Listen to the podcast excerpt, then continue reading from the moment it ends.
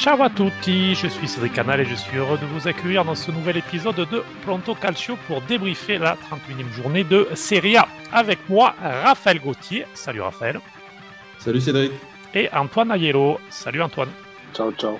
Alors, euh, vous en avez peut-être déjà l'habitude. La semaine dernière, on a inauguré un nouveau format, revenir sur les matchs du week-end.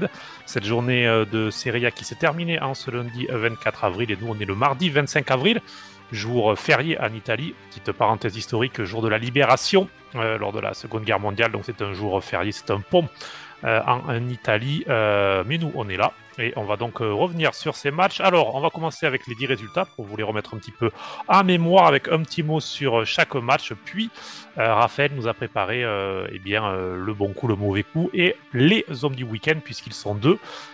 Euh, ce week-end. Alors, euh, tout d'abord, la journée qui a commencé euh, vendredi avec le succès de l'Elas Vérone face à Bologne 2 à 1. Succès important dans la lutte pour le maintien. la Salernitana s'est imposée 3 à 0 face à Sassuolo. Ça veut dire huitième match sans défaite pour la Salernitana de suite, avec 6 nuls donc. Et deux victoires. Lazio Torino 0-1. Succès du Torino, on y reviendra. Sampdoria Spezia 1 partout. Et donc, la Sampdoria qui Reste euh, toujours euh, bien au fin fond du classement. Impoli Inter 3 euh, à 0 pour les Nerazzurri qui retrouvent le chemin du succès. On y reviendra aussi. On y reviendra encore plus sur le succès de Monza 3 à 2 face à la Fiorentina. Autre résultat, l'Udinese qui a battu la Crémonaise 3 à 0. Milan Lecce 2 à 0. le Napoli s'est imposé sur la pelouse de la Juventus 1 à 0. Messieurs, un petit mot rapide puisqu'on n'y reviendra pas ensuite. Antoine? Pour la Juve, déjà, il faut juste euh, la stat intéressante. Ça fait depuis 12 ans qu'il n'a pas perdu trois matchs d'affilée en Serie A. Euh, donc voilà, ce que j'allais dire rapidement, le Napoli qui, euh, qui obtient un succès de prestige à l'aller-retour contre la Juventus. Raphaël? Oui, bah, le, Napoli, le Napoli avec cette victoire à, Turin comme un symbole, bah, voilà, le titre, est, vraiment là pour le coup. Il ne pourra plus rien se passer pour, qu'il échappe à Naples. Euh, la Juve, je te rejoins, c'est quand même une déception euh, sur ces derniers matchs parce qu'ils avaient montré vraiment euh, un meilleur visage pendant plusieurs mois et là, ils retombent dans leur travers. Alors, on peut parler du, choix des, joueurs d'Allegri qui n'a pas forcément mis tous les titulaires, peut-être en prévision du match de, Copa de mercredi soir contre l'Inter. Mais bon, c'est un choix et il a été payant pour Naples qui, qui va s'octroyer son titre. Si ce n'est ce week-end, ce sera le week-end prochain. Et oui, puisqu'il y a 17 points d'avance pour le Napoli sur la Lazio euh, et euh, donc 19 euh, sur la Juventus qui a récupéré au moins provisoirement les, les 15 points par rapport eh bien, au cas des plus-values sur les transferts. Mais Raphaël, eh bien, je te laisse donner le programme de cet épisode. Oui, alors comme vous en avez l'habitude maintenant, on va parler de plusieurs thématiques. Donc le bon coup du week-end, on a, on a choisi de parler de Monza de ce club euh, dont on parle assez peu, euh, mais qui, mérite l'attention. Pour euh, le mauvais coup, en fait, ce sont deux mauvais coups. Ce, sont les deux équipes de Rome, avec la Lazio et la Roma, qui perdent tous les deux et qui perdent peut-être une avance qui semblait confortable et au final qui ne l'est pas. Et les deux hommes du week-end sont deux attaquants que la Serie A connaît bien, c'est Lukaku et c'est Leao. Donc un joli programme et on va donc commencer eh bien par le bon coup du week-end et un promu qui, alors avec son recrutement, n'en était pas forcément un, euh, puisque vous savez, c'est le club de Silvio Berlusconi et euh, de Galliani. Il s'agit euh, de Monza. Raphaël, je te laisse commencer, puis ensuite Antoine rebondira. Oui, alors on va parler très rapidement de ce qu'ils ont fait ce week-end. Ils ont gagné 3-2 contre une belle Fiorentina. vous l'avez déjà entendu dans ce podcast, on, vante les, mérites de la Fio semaine après semaine et, et Monza vient de les battre après avoir été mené 2-0 à la 15e, ce qui est quand même pas rien, notamment pour un promu. On a l'habitude de dire que quand on affronte un promu, quand on affronte une équipe plus faible, marquée d'entrée de jeu, ça nous, ça nous permet d'avoir une victoire à 90% assurée. Bah, ça n'a pas du tout été le cas, puisque Monza est revenu euh, deux fois au score pour égaliser et même pour euh, marquer le but de la victoire. Et puis c'était un match qui n'était euh, pas à sens unique du tout pour la FIO, puisque Monza, je pense qu'ils ont mérité leur victoire. Et je voulais parler de cette équipe parce que non seulement elle a fait un beau match contre la FIO, mais elle reste surtout sur sept matchs qui sont très cohérents avec cette stat rapide. Ils sont sur trois victoires, trois nuls et une seule défaite en sept matchs, en ayant quand même joué la Fiorentina, l'Inter et la Lazio, par exemple. Donc, euh, c'est pas rien. D'ailleurs, ils ont perdu contre la Lazio, mais ils ont fait euh, une victoire contre l'Inter, une victoire contre la Fio et plusieurs matchs nuls contre des concurrents directs euh, au maintien, même si on, ne parle plus de maintien, puisqu'il est déjà assuré. Je crois qu'ils ont 15, 15 points d'avance sur le premier relégable, ce qui est très, très confortable à, 7 journées de la fin. Mais, euh, mais voilà. Et euh, ils sont actuellement à la 12e place, à seulement un point de la 9e. Et la 9e place, c'est euh, un record récent, donc de 2017, du Hellas Vérone qui était promu. Donc si euh, Monza se place à la 9e place, ce sera un record pour un promu dans les 5-6 dernières années, ce qui n'est pas rien. Et, euh, je me suis intéressé à ce club et aux joueurs de ce club, notamment, euh, notamment ceux qui marquent des buts, parce que c'est assez intéressant. Pour les promus, on dit souvent, par exemple, on a eu l'habitude avec Enzola pour, euh, pour Spezia qui, marque des buts euh, toutes les semaines et qui les sort un petit peu de, ce, cette zone rouge. À Monza, c'est pas vraiment le cas puisque tout le monde marque là-bas. Le meilleur buteur, c'est Carlos Augusto, c'est le piston gauche, il a 5 buts. Ensuite, on a plusieurs joueurs à 4 buts, dont, euh, dont des joueurs qu'on connaît un petit peu, comme, comme Pessina, comme Caprari, on a Sensi qui a 3 buts.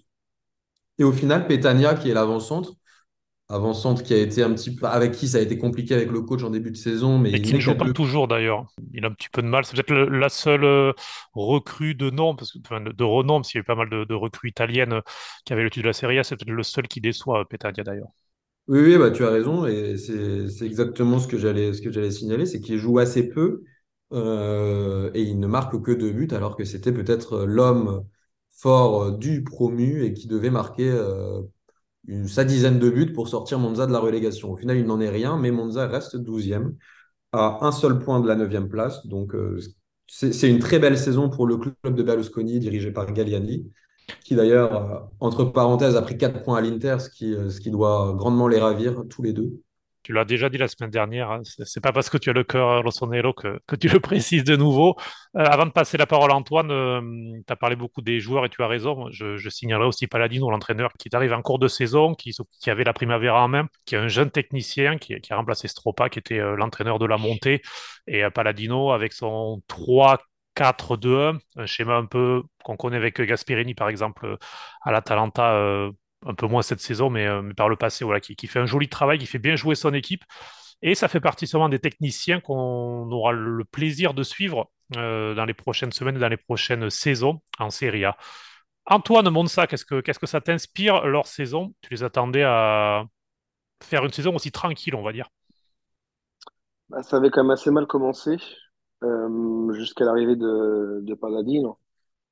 Euh, j'ai envie de vous dire que je m'attendais quand même à ce qu'en tout cas, il ne soit pas dans les zones euh, rouges trop longtemps parce que déjà, le duo Berlusconi-Galliani euh, n'a rien à prouver au niveau footballistique, euh, quoi qu'on en dise. Sachant que c'est les anciens propriétaires, enfin, Berlusconi, ancien propriétaire du Milan AC, et le président qui a le plus gagné. Donc, je pense que c'est comme une gestion du foot qui est connue et cohérente. Et surtout, ils ont fait un, ils ont fait quand même un gros mercato pour un promu euh, avec d'ailleurs pas mal de joueurs qui sont issus de la Lombardie. On pense à, à Di Gregorio, le gardien qui était à l'Inter, à Caldirola, là, pour, pour souvenir Cédric. Pessina, le capitaine, qui est, euh, est, qui est euh, de- du club, qui a été formé à Monza et qui a euh, donc pris le brassard en, en arrivant de l'Atalanta. et qui est passé par le Milan. Il y avait Mm. Ralan qui, qui maintenant a arrêté à la suite de ses blessures, qui était ancien capitaine de l'Inter.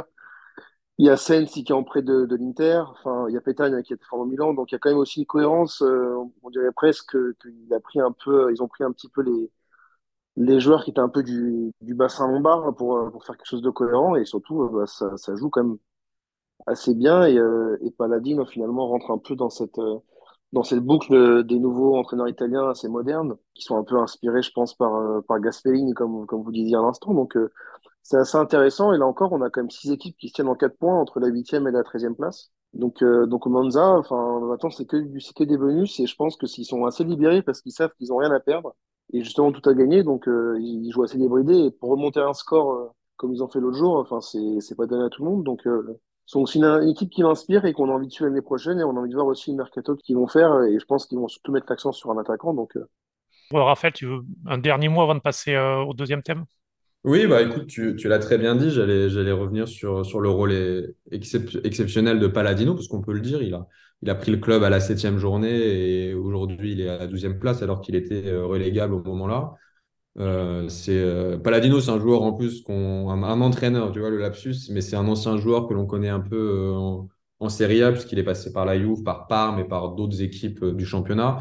Donc c'est bien de voir une ancienne figure sur un banc, et je pense que ce ne sera pas le dernier dans les prochaines années, parce qu'on sait qu'il y a toute, euh, toute une clique de joueurs euh, des années 2000 qui, qui, qui, sont sur les bancs de, petites équipes et que l'on espère voir dans les prochains, prochains mois euh, sur les bancs de la A. Mais moi, ce que je voulais dire aussi, c'était un petit peu pour faire la balance, pour le penchant négatif euh, euh, de, de Monza, c'est le chantier qui, qui les attend cet été, puisque comme vous l'avez un petit peu dit, il y a énormément de joueurs prêtés. Et euh, ces joueurs prêtés, bah, soit il va falloir les acheter, soit ils vont repartir dans leur club. Et euh, on pense à Rovella, à Nokia, des milieux de la Juve euh, très jeunes. On pense à Sensi de l'Inter, à Pessina de l'Atalanta, Caprari de Hellas, Petagna du Napoli. Et euh, ça va, ça va être quand même assez compliqué s'ils doivent garder tout le monde, s'ils doivent en, acheter quelques-uns, et, ou bien se passer d'autres, parce que Pessina, il fait quand même une très belle saison. Il est sur quatre buts, alors il tire les pénaux, mais il est capitaine, il tire les pénalties. C'est, un joueur très important de Monza, mais ça va être très compliqué pour les dirigeants cet été. Ce sera à suivre, euh, sachant que du côté de Monza, il y a quand même euh, il y a un peu plus de moyens que des promus, euh, ben, comme, la Cremonese par exemple, qui a, vraiment eu des difficultés à faire un mercato. Du côté de Monza, il y a pas mal d'options d'achat qui sont automatiques en cas de maintien, donc, on verra ce que ça donnera et on les suivra d'ici la fin de saison. On va passer après le bon coup eh bien, au mauvais coup. Le mauvais coup ne concerne pas un club, mais concerne une ville entière, Raphaël. Oui, je voulais parler de la ville de Rome qui, qui, euh, qui voit ses résultats fluctuer de semaine en semaine. Par- Parfois, c'est nos bons coups, parfois, c'est nos mauvais coups. On a, on a fait des éloges euh, de la Lazio et de la Roma la semaine dernière avec Pellegrini, euh, mais aussi avec la Lazio. Et au final, cette, cette semaine, ils perdent tous les deux. Donc, la Lazio à domicile contre le Torino, ce qui était quand même assez peu attendu. Perdre 1-0, c'était un match où on a vu une Lazio peu convaincante qui, qui a vraiment, je pense, perdu l'occasion de faire son trou à la deuxième place sur la Juve qui a perdu sur la Roma qui a perdu et sur Milan et l'Inter qui sont encore un peu loin. Donc, euh, je pense que une victoire de la Lazio, ça les, ça les entériner dans le top 4. Mais là, ils sont, euh, sont quand même pas, si euh, tranquilles que ça, puisqu'ils ne sont qu'à deux points de la Juve et à cinq points de, du Milan quatrième. Donc, cinq points en sept journées, ça se remonte. Et donc la Lazio a, je pense, vraiment loupé une occasion. Alors Provedel, il a fait une petite boulette, une erreur de main qui, qui arrive au gardien, mais ça arrive un petit peu au pire moment, puisque le Torino euh, a marqué grâce à Illich. Un, beau Torino, d'ailleurs, je pense qu'on y reviendra sur, euh, sur la fin de saison, puisque c'est une équipe qui, euh, qui est belle à voir cette, cette année. Ils sont euh, neuvième, enfin à égalité de points avec le neuvième. Donc, donc c'est vraiment bien. Et pour parler de la Roma, ils ont, ils avaient un adversaire un peu plus coriace, c'était à Bergame contre l'Atalanta. Ils ont perdu 3-1, il- euh, c'était lundi soir. Et, euh, et c'était une Roma assez peu convaincante, euh, tout comme la Lazio, et une Roma qu'on a l'habitude parfois de voir, une Roma des mauvais jours, j'ai envie de dire, puisqu'elle perd 3-1 avec des erreurs défensives euh, qu'elle ne doit jamais faire. Pareil, Rui Patricio, il fait une, erreur de main, mais il y a d'autres, buts dont la défense est fautive. Avec en plus de ça un Dybala qui est rentré en cours de match et qui, s'est blessé peut-être peut-être euh, longuement. En tout cas, on, penche pour une absence euh, dans le choc contre le Milan euh, ce week-end. Donc voilà, c'était peut-être un match à ne pas perdre. Alors c'était dur, c'est dur de gagner à Bergame, mais c'était peut-être un match à ne pas perdre puisque là, la Roma est redescendue cinquième derrière le Milan à la différence de but et ils ne sont plus qu'à deux points de l'Inter qui est sixième. Donc la Roma pourrait tout perdre alors que la semaine dernière on les voyait pareil dans le top 4 et peut-être peut-être plus. Alors, euh, si vous vivez en France et que vous nous écoutez donc depuis la France, vous n'avez sûrement pas vu le match entre euh, l'Atalanta et la Roma, puisque le diffuseur de la Serie A, beIN Sport, n'a pas le droit de diffuser euh, les matchs de l'Atalanta à cause du sponsor euh, principal du club, euh, pour ne pas faire sa publicité. Mais Antoine Aiello, eh bien, euh, ça, ne le fait pas peur. Il a pu voir le match en replay. Il a regardé pour nous faire un résumé, pour nous dire justement ce qu'il a pensé de, cette Roma. La Roma qui avait en plus joué jeudi en, Ligue Europa, qui s'était qualifiée pour la demi-finale en passant par la prolongation. Donc forcément, il y avait aussi, j'imagine, un peu d'influx physique et surtout nerveux qui était resté euh, dans le match contre Feyenoord pour les hommes de Mourinho. Mais qu'est-ce que tu en as pensé de cette Roma, euh, Antoine?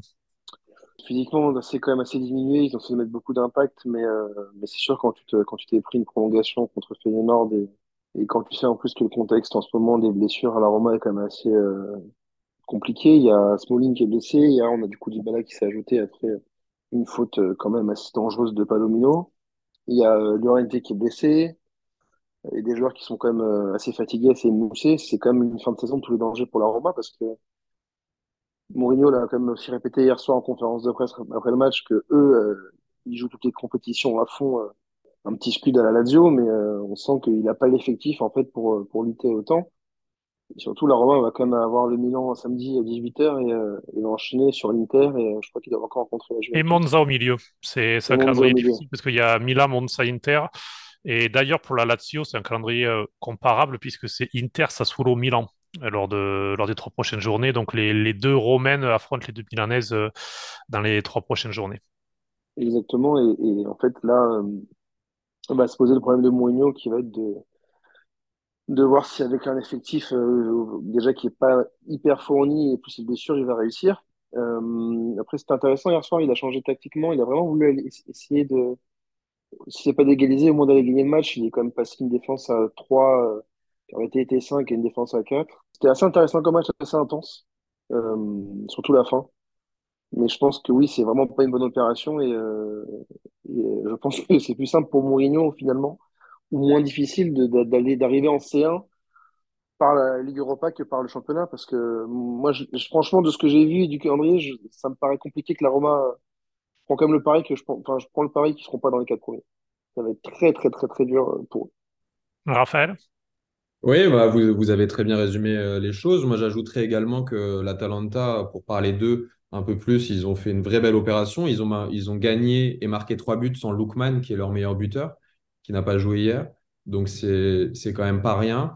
Euh, alors, certes, il y a eu des erreurs défensives de la Roma qui peuvent s'expliquer par les absences euh, dont, tu as parlé, Antoine. Mais, euh, je suis assez d'accord avec toi. Les, absences coûtent cher. Et peut-être que jouer sur, sur les deux tableaux, ça, on en a parlé dans de, dans de précédents podcasts, peut-être que ça va leur coûter aussi beaucoup de points en Serie A. C'est une possibilité. Euh, la Lazio, qui de son côté bien ne joue que, sur un seul tableau, c'est les seuls dans cette course à la Ligue des Champions, puisque la Juve est sur trois tableaux avec euh, la Coppa d'Italia et euh, l'Europa League, la Roma à l'Europa League, le Milan à la Ligue des Champions l'Inter à la Ligue des Champions et la Coppa Italia. Donc d'ailleurs, la Juve et, l'Inter qui s'affronteront ce mercredi en demi-finale retour sont donc les seuls dans cette course à ne pas avoir de semaine light, puisque les autres clubs, euh, après avoir enchaîné les, tours de Coupe d'Europe, vont enfin pouvoir euh, un petit peu souffler et bien préparer les matchs du week-end. bien, on va passer aux deux hommes du week-end, Raphaël. Tu, as, été gourmand, tu, as voulu rester sur deux. les deux vivent dans la même ville, les deux ont une lettre qui commence par la lettre, ont un nom qui commence par la lettre L. Exactement. Alors, c'est vrai que ça a été un petit, un petit casse-tête pour moi de choisir l'homme du week-end, parce que en, en début de week-end, j'avais pensé, euh, pensé à Lukaku.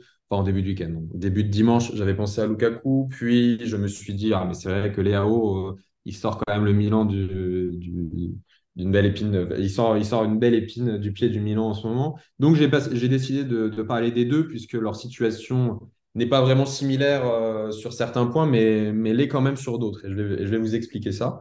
Tout d'abord, en parlant de Lukaku, pour recontextualiser, donc l'Inter a gagné 3-0 hier à Empoli, avec un doublé de Lukaku et un doublé euh, dont aucun but sur penalty, ce qui est quand même euh, assez, euh, assez nouveau par rapport Voilà, non, on va pas dire exceptionnel, mais c'est nouveau parce que c'est vrai que Lukaku a marqué seulement 5 buts cette saison en Serie A, dont 2 dont deux sur penalty et donc seulement 3 dans le jeu, dont 2 hier. Donc on peut pas dire que Lukaku était, était habitué des, des buts cette saison. Euh, pour, euh, pour parler du match, tu en parleras mieux que moi, je pense, Cédric, mais, mais j'en ai vu une bonne partie. L'Inter a, a marqué en contre. Et, euh, et, on sait, pour, pour ceux qui suivent la Serie A et également l'actualité de la Serie A, Lukaku était un grand artisan du titre de l'Inter. Quand l'Inter jouait pas mal en contre, je veux dire, c'est une, une position qu'il affectionne, je trouve. Et hier, on l'a vu à nouveau, c'est un finisseur de contre-attaque et et, hier, il a vraiment montré euh, ce talent-là, sa puissance, sa capacité quand même à frapper dans toutes les positions. Alors, pas toujours de manière très à droite, mais en tout cas, il se pose pas la question, il frappe. Et, hier, ça met quand même deux buts. Donc euh, voilà. Et moi, je pense, en étant un petit peu optimiste pour l'Inter, que euh, c'est peut-être ce qu'il faut à l'Inter pour faire une très bonne fin de saison. Un, Lukaku qui, qui, revient en forme, aidé par Lautaro qui était un peu en méforme, là, qui a marqué hier, peut-être qu'il va revenir également. Dzeko, moi, je le trouve en très, grosse difficulté en ce moment. Et je pense que l'Inter n'arrivera pas si elle ne peut compter que sur Lautaro. Euh, il faudra un Lukaku quand même euh, important euh, pour, que l'Inter s'en sorte. Alors oui, l'Inter qui a souffert lors de la première mi-temps contre Empoli, on le sait, Empoli, c'est pas forcément facile de s'y rendre. Match à 12h30, c'est toujours des conditions un petit peu, un petit peu compliquées après un match de Ligue des Champions. Effectivement, la, la seconde période bien plus aboutie de l'Inter. Il faut signaler aussi que Simone Inzaghi, un peu comme la semaine précédente avait fait Pioli, gros turnover, alors pas les, les 10 joueurs de champ mais 8 joueurs de champ sur les 10 euh, changés par rapport au succès contre Benfica en Ligue des Champions, et le gardien Andanovic qui a été aligné aussi parce que euh, ne jouera pas en Coupe d'Italie. Euh, c'était, il devait jouer en Coupe d'Italie la demi-finale, mais comme il pris un carton rouge après le match pour une altercation avec Quadrado, vous savez, dans, la fin de match houleuse avec le cas Lukaku, parenthèse Lukaku d'ailleurs, qui a été gracié par le président de la fédération, et donc il jouera, qui pourra jouer en tout cas la, la demi-finale retour je referme la parenthèse, mais voilà, Andanovic qui était euh, aligné, qui a fait un clean sheet, mais euh, voilà, Inzaghi qui a fait un gros turnover. Euh, ça a été payant au final puisqu'il y a eu ce succès, surtout avec Lukaku un petit peu retrouvé. je suis d'accord avec toi. en Ligue des Champions, il avait marqué dans le jeu malgré tout un but contre Porto très important. Il y a de cela un mois et demi maintenant. Mais, euh, mais voilà, c'est sûr que ça passera par Lukaku, ça passera par Lautaro qui s'était débloqué contre Benfica dans un très gros match euh, mercredi et qui a confirmé de son entrée en jeu. L'Inter aura besoin de ces hommes-là et puisqu'on parlait calendrier, euh, lors, des, lors des trois prochaines semaines, l'Inter joue donc contre la Lazio au Meazza, puis se déplace à Vérone qui est en lutte pour le maintien. On les a vus ce week-end qu'ils n'étaient pas morts, qu'ils avaient, qu'ils allaient tout donner, puis se rendra à Rome pour jouer contre la Roma de Mourinho. Donc là aussi, certainement, l'Inter euh, joue son destin pour le top 4 dans les, trois prochaines journées. Antoine, qu'est-ce que tu en penses? Moi, j'ai beaucoup aimé euh, les débuts de Lukaku. Le premier but, c'est euh, une frappe du droit, petit filet, bien placé, alors qu'il est quand même devant pas mal de. Le deuxième but, c'est vraiment, le, comme disait Raphaël, le vrai but du contre-attaquant. Il part complètement dans la profondeur. il a un face-à-face, il met un passement de jambe, mais une belle frappe encore petit filet opposé. Euh, je pense que Lukaku et, et Lautaro euh, se sont bien réveillés sur le dernier match euh, au bon moment, mais moi je trouve que c'est plutôt toi l'expert Inter, mais je trouve que euh, sous, Inzaghi, le- leur duo est, beaucoup moins euh, efficace ou beaucoup moins évident que, sous l'art de Conte, et, je pense que je crois que Lautaro est, rentré euh, contre contre Empoli, je crois pas qu'il est titulaire. C'était Correa qui a commencé le match. Effectivement, mais je t'interromps euh, brièvement. Effectivement, on peut peut-être le reprocher à Inzaghi là-dessus, c'est que depuis plusieurs semaines, euh, on dirait qu'il a installé deux duos en attaque. C'est Lautaro Dzeko, qui a notamment joué les matchs avec des champions, et Correa Lukaku. Alors qu'en début de saison, tout le monde pensait que ce serait euh, le retour de la Lula. Parenthèse, euh, Lukaku s'est blessé en début de saison. Euh, il a tout fait pour revenir pour la Coupe du Monde. Il a été au mondial un peu blessé. Il est revenu du mondial blessé. Donc, euh, dans les statistiques, comme dans également dans, dans la rotation que Kinzaghi a pu faire, il faut quand même penser que, que Lukaku, une 15-20 matchs cette saison, il a été blessé et on sent que seulement maintenant, il est en train de revenir au moins à 80-90% euh, physiquement, on va dire. Ouais, oui, et, je pense que, je pense que toute façon, le type de jeu de l'Inter euh, actuel, peut-être que ce duo est plus compliqué. Je, je sais pas si on a eu pendant beaucoup de matchs, mais je, je pense que Lukaku avec un Dzeko en forme, ça aurait pas mal comme duo aussi. Parce qu'on sait que Dzeko aime bien euh, revenir un peu plus et euh, surtout Dzeko, je trouve que collectivement est, est meilleur que Lautaro qui reste comme un vrai attaquant euh, un peu plus égoïste, on va dire. Mais, euh, mais je trouve en tout cas que le duo marche pas forcément. Et, d'ailleurs, euh, les, deux buts que Lukaku, que se crée, finalement, c'est presque lui qui se les crée. Il n'y a même pas de réelle connexion avec, euh, avec son attaque. Donc bon, je, je pense qu'individuellement, il revient bien, mais j'ai vraiment du mal. J'attends de voir s'ils vont vraiment remettre en place la, la Lula, comme le disait la Gazzetta. Et, je pense que réellement, euh, Lukaku, sa, forme dépend vraiment de son duo. Et je pense qu'avec Lautaro, ça passe, ça passe, ça passe pas trop en ce moment. J'attends de voir, euh, de voir si ça va continuer justement. Déjà, s'il jouera mercredi, vu qu'on lui a enlevé son carton rouge, enfin son carton jaune qui était un rouge, j'attends de voir. euh, apparemment, il serait en duo avec euh, avec Lautaro, donc j'aimerais bien vous revoir ça, le revoir avec Lautaro pour voir ce que ça donne.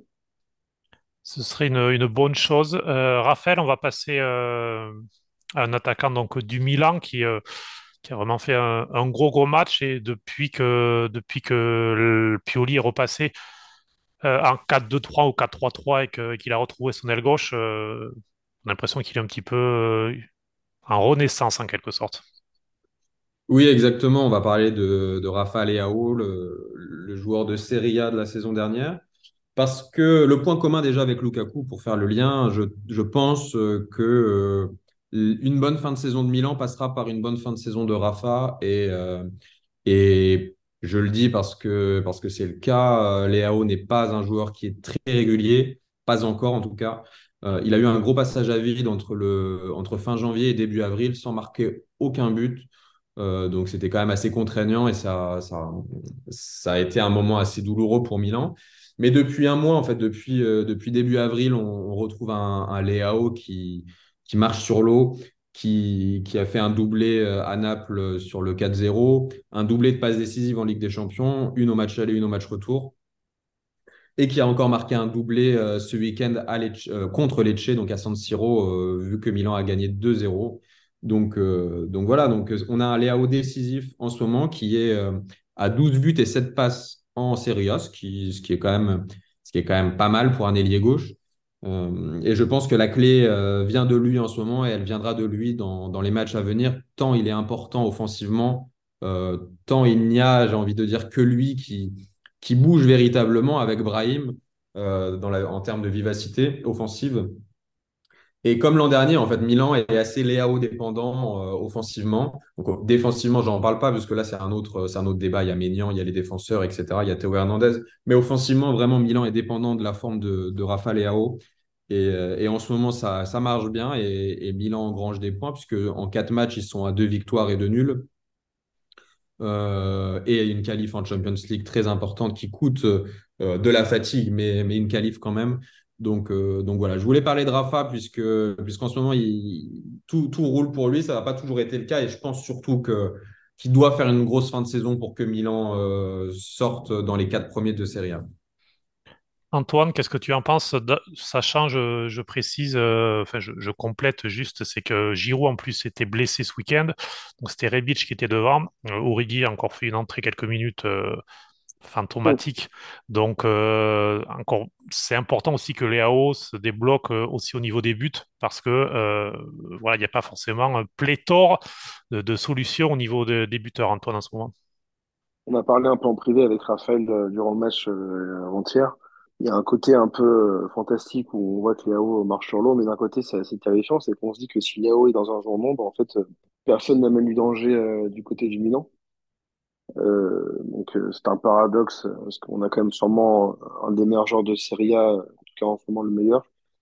Mais autour, c'est assez chaotique. On se rend compte qu'on on tient grâce à lui et grâce à Giroud qui a 37 ans et qui a été blessé. Donc bon, ça va être un peu l'homme providentiel de la fin de saison. On a, il nous reste 9 matchs, peut-être 10, on ne sait pas encore.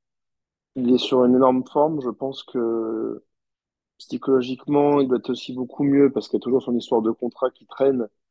Mais là où en janvier, février, mars, on, disait que c'était compliqué, je pense que là, euh, il va signer. Le club attend juste le moment pour l'annoncer et pour continuer les négociations parce qu'on a, on a un mois un crucial. Mais je pense que ça a joué aussi sur son, sur son jeu parce qu'il a l'air beaucoup plus serein, beaucoup plus libéré, beaucoup plus souriant. C'est quand même un joueur qui joue vachement avec le sourire, on sait. Encore le jour, quand il fait la passe à Giroud euh, contre Naples, il y a une photo de lui où il rigole la passe. Donc, euh, il s'est retrouvé. Je pense que cette année, l'irrégularité n'était pas forcément due à son, à son jeune âge, mais plus à un, à un contexte euh, contractuel compliqué. Mais, euh, mais bon, on va dire que tous les Milanistes euh, s'accrochent à lui en ce moment parce que de toute façon, je pense que la qualification en C1 ou, l'accession à la finale euh, passera uniquement par lui. Parce qu'autour, c'est chaotique. Là, tu as parlé très brièvement d'Origi qui, de toute façon, entre pour rentrer. Rebic qui, malheureusement, est, perdu. Messias, je me demande encore comment moi non plus j'ai pas réussi à être professionnel quand je le vois jouer. Enfin, il y a pas mal de. C'est vraiment assez chaotique. Donc, euh, donc je pense que comme d'ailleurs dans la course à la C1, ça, ça va vraiment jouer sur deux, trois hommes providentiels. Et, euh, et en Et plus, justement, je voulais, euh, Justement, je voulais vous demander, euh, il a, il a fait un petit peu de, de touche, il a joué dans un rôle différent aussi sur la période janvier, février, mars où il était un peu moins bien. Hmm. Est-ce que vous pensez que la gestion de Pioli, justement, au final, a été, avec le recul, parce que c'est plus facile de parler après que, qu'avant et pendant, pensez Hmm. qu'avec le recul, la gestion de Pioli été la bonne sur, pour euh, Rafa Leao? Après, je serais à faire répondre, mais moi je pense que juste Pioli, il aurait peut-être pas dû le mettre sur le banc, par exemple, contre l'Inter, parce que c'est même s'il était en méforme, ça restait quand même le joueur le plus fort qu'on avait. Après, c'est clair que ça lui va beaucoup plus à la peau, euh, ce genre de dispositif, parce qu'il est quand même meilleur quand il part vraiment, vraiment de la gauche, et surtout quand son duo avec Théo euh, et voire Tonali, qui joue un peu milieu, qui joue milieu axe, mais sur le côté gauche, quand ce trio est actif, d'ailleurs, c'est Tonali qui lui fait la passe décisive sur le, sur son premier but. Moi, je pense que ça donnerait comme raison à Pioli. En plus, euh, Liao, je pense, comme s'il faisait la tête quand il y a eu ça, euh, il a quand même eu une belle déclaration pour son coach il y a quelques jours après la qualif en disant qu'il l'avait pris comme un, comme un fils et, euh, que c'est Pioli et Mignon qui l'ont fait progresser. Donc, euh, je pense qu'il a compris. Je pense que c'est un garçon qui est plus intelligent que, que, que ce qu'on pense. Il a un côté un peu, un peu nonchalant, un peu comme ça, mais, euh, mais je peu pense que ça fait du bien. Oui, un peu enfant. Après, euh, après je préfère à la limite quelqu'un qui voit le foot de cette perspective avec beaucoup de joie et d'allégr- et- et d'allégresse que ça reste, ça reste du foot, ça reste un sport. Et d'ailleurs, on l'a vu aussi qu'avec euh, la fin du match contre Naples, et même ce week-end, il est quand même, je pense, assez apprécié par aussi les adversaires parce que c'est quelqu'un qui est tranquille en vérité, qui ne plonge pas, par exemple, qui n'est pas méchant, qui n'est pas provocateur, contrairement à ce qu'on peut reprocher à son compère de la gauche. Très beaux cheveux Donc, d'ailleurs. euh, C'est très beaux ah cheveux ouais. de, de la part euh, du capitaine du Milan ce week-end. D'ailleurs, j'aimerais bien te voir avec cette coupe-là si vous gagnez avec des champions. Mais, euh, mais bon, il faut que tout passe par, par Léo, c'est clair. Euh, Raphaël, euh, un petit mot sur la gestion de Pioli avant de, de clore cet épisode? Oui, je suis globalement d'accord avec Antoine. Effectivement, Euh, je pense que, après, ça c'est mon avis perso et, et je pense que des Milanistes ne seraient pas d'accord avec ça. Je pense qu'il aurait jamais dû changer le système puisque ça a totalement désorganisé les, forces du Milan, à savoir euh, à la fois les milieux, Tonali Benasser, mais surtout le côté gauche, Théo et Léao. Pour moi, les deux euh, sont, euh, sont dépendants l'un de l'autre. Théo Hernandez et Léao, ils fonctionnent ensemble et si tu les enlèves de ces positions-là, je pense que ça marche moins bien. Rafa a besoin de Théo qui passe dans son dos, qui, qui prolonge le danger sur le côté gauche. Léao, quand il rentre axe et qu'il peut la passer à Théo, c'est quand même super. Euh, on l'a vu encore ce week-end, Théo Hernandez, il, provoque euh, quasiment un penalty qui n'a pas été accordé, mais, mais, mais qui été une, une énorme action de but. Je pense que, je pense que Rafa, son poste véritable en ce moment, et, peut-être dans le futur aussi, ce c'est ailier gauche euh, qui rentre, qui, qui peut frapper euh, des deux pieds. Il l'a dit ce, ce week-end en interview, euh, Pioli demande à Rafa d'utiliser plus sa tête, mais au sens, euh, au sens littéral, c'est-à-dire de mettre plus la tête, de marquer des buts de la tête. Il fait quand même un 88, Rafa, et il marque quasi jamais de la tête, sauf ce week-end. Donc euh, je pense qu'il a une énorme marge de progression, euh, peut-être pour devenir l'un des meilleurs du monde à son poste, s'il ne l'est pas déjà.